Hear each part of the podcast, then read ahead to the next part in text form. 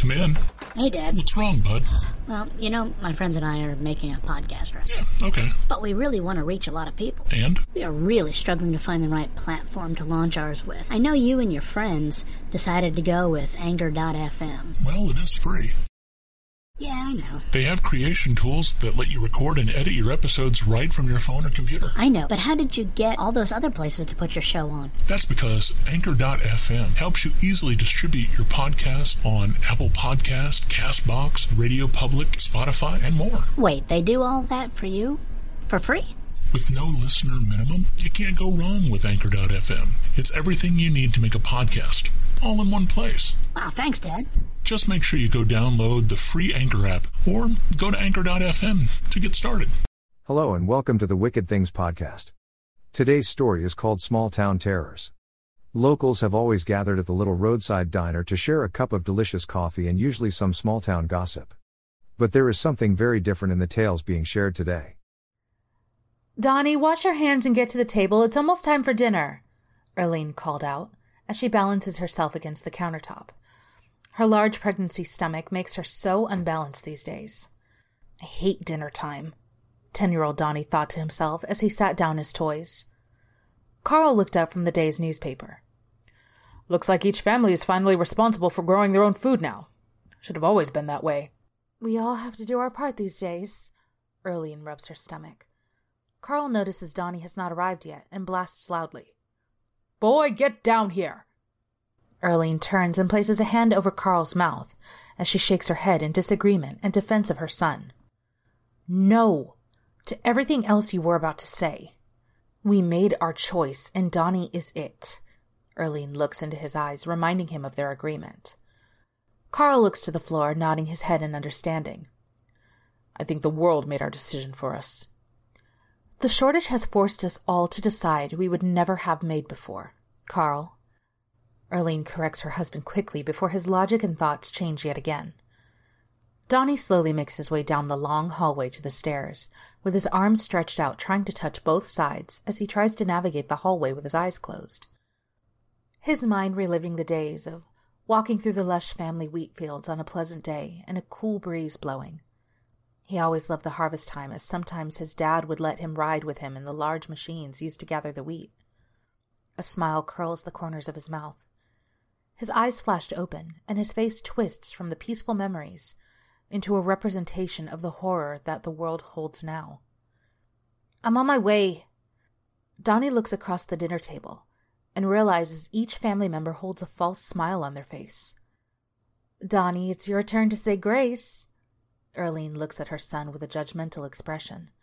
He shouldn't have to if he doesn't want to. Carl interrupts. Donnie flops his head down on top of his crossed forearms. Yes, Carl. Yes, he does. We need to be thankful for the blessings we have received. There are other families, good families out there right now starving or doing God knows what to survive. She looks at Carl with disgust. So now it's my fault? Carl blasts. Well, you're the farmer who can't grow anything, Carl. Erlene attacks. Donnie weeps gently and as quietly as possible not to attract his mother's anger. Erlene and Carl continue to debate as Donnie looks across the table to the vacant fourth seat. He loved his sister, Bethany, but her frail constitution during the famine resulted in her passing. Great. Now he's crying, Carl. I swear it's every night with you. Erlene scolds, waving her clenched fist in front of Carl's face. Carl rolls his eyes at the commentary. Donnie, let your sister know it is dinner time. Make sure she cleans up. Who knows when we will have a family dinner again? Erlene looks at her son with great intensity in her words. Donnie looks to his father for help, but Carl focuses at his empty dinner plate. Do what your mother asks. Donnie shakes his head and storms off out of the kitchen. Erlene gasps and grabs her side as the wind gets driven out of her. She nearly doubles over, looking to Carl. Real fighter, huh? Carl asks. Erlene nods in agreement and slowly makes her way back to her chair at the kitchen table. Donnie did not want to bother his sister, as she was in a dark place in her life, especially after Bethany had passed, as it left her as the only daughter. Sherry was younger than Donnie. He could hear her music playing loud from beyond the closed wooden farmhouse door. He stopped in front of the door and called out, Sherry, you in there? You know I'm in here, Sherry replied sarcastically. What do you want, Donnie? Sherry asked, the door still closed. It's dinner time, Donnie sighed loudly. I'm not hungry, Sherry blurts out. Donnie chuckles. Your choice. Either we walk to the table together or I will have to drag you. Donnie! Carl yelled. What's the holdup? Is dinner getting cold? Erlene chuckled at Carl's words. You're bad. And bad for you, Carl added. Did you decide on a name yet? Carl asks as he gently placed his hands on Erlene's pregnancy belly. If it's a boy, Dale. Carl looked confused at her words. Why Dale? That was my dad's name. Carl smirked. If it's a girl, Karen. Erlene smiled. like your mom? Carl laughed loudly. Erlene hid the smile behind her hands. You hated my dad, Carl started. But we both hated my mom, Erlene interrupted. The married couple burst into laughter at the idea uncontrollably. A knock on the kitchen door to the back side of the house startled the couple out of their laughter. Carl frowned and furrowed his brow. I'll get it. Erlene walked to the stove. I'll warm the oven so things won't get cold. Carl nods in agreement as he opened the back door. The neighbors Mark and Linda stand on the back porch step looking upset and disheveled. Carl.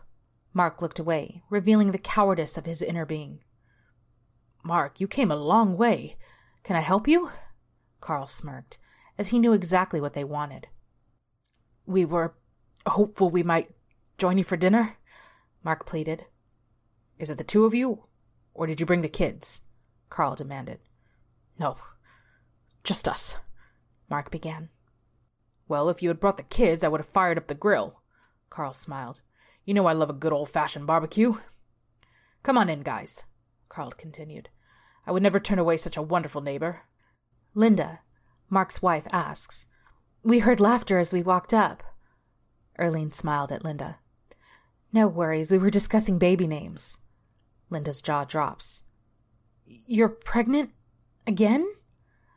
Mark looks at the neighbors in shock. How the hell do you two do it? Carl pulls Erlene into an embrace. We love each other and would do whatever it takes to keep our little heaven going. I knew from the moment we met you two, asked Mike. I would say a couple that will go the distance, Linda adds. Carl and Erlene embrace and offer over the top smiles and an exceptionally long kiss. Carl and Erlene step aside and motion for Mark and Linda to join them. Mark holds out a plastic shopping bag with many canned vegetables inside. Sorry, it's all we had. Erlene ingratiatingly accepts the additional groceries. No, please, don't worry. These will be a pleasant addition to the meal. Everything has been so limited lately. Mark huffs loudly. Tell me about it. After the herds died off, I got worried about making it. Linda nods in agreement and settles at the kitchen table. Carl closes the door and grabs Mark a cold beer from the fridge. Carl motions for Mark to accept it. Well, eventually the kids will be down and we can get started. I don't know if I can eat dinner again. Donnie stops at the top of the stairs with Sherry close behind. Sherry tried to find the right words. Donnie, you gotta eat to survive, or you're gonna get weak. Don't be like Bethany. Donnie's growing sadness could not be contained. He turned to Sherry. We could run away. Sherry holds a very mature and empathetic look on her face. What would that fix? You would still eventually get weak, and I'm smaller than you. I know I wouldn't make it. Donnie hugs his sister, and they make their way to the kitchen. Donnie and Sherry enter the kitchen with their heads hanging low. At last! Erlene's announcement moves everyone's attention to the two children. Mom, I. Donnie starts, but is quickly stopped by Erlene. Enough! Erlene commands and motions for the children to come to the table. Donnie shuffles towards the table, reaching his mother first. He cannot bring himself to look at his parents. Carl moves to Donnie's side and extends his hand. I'll take it from here. Donnie looks down to his clenched fist and shakes his head defiantly at the order. Donnie, you have to. Sherry begs him once again. Donnie sighs and places the end of the rope into his father's hand. He looks to his sister and mouths the words, I'm sorry. Sherry smiles as Carl lifts her and places her on the tabletop. Looks like dinner served, Erlene cheerfully adds. Erlene places a hand on Donnie's shoulder. Donnie looks to his mother. What? I did what you asked, just like with Bethany. He watches in tears as the neighbors and his father hold down Sherry against the tabletop, belly up. Sherry closes her eyes and tears flow gently. It's okay, Donnie. This will help our family to live. Erlene places a large kitchen knife into Donnie's small hand. Now, it's your choice. You can cut her throat and make it fast and painless, or we can all just dig right in. If you don't do it, it may be the next one will listen, his mother states openly, as she rubs her stomach gently. Carl motions for Donnie to join them at the table once more to carry out the foul deed. The first cut gets you first piece. Donnie slowly shuffles to the table side. Donnie looks lovingly at his sister as she nods to him and mouths the words, Go ahead. It will be okay. That's it for today. Come back later for the next episode of Small Town Terrors or to check out one of our other tales.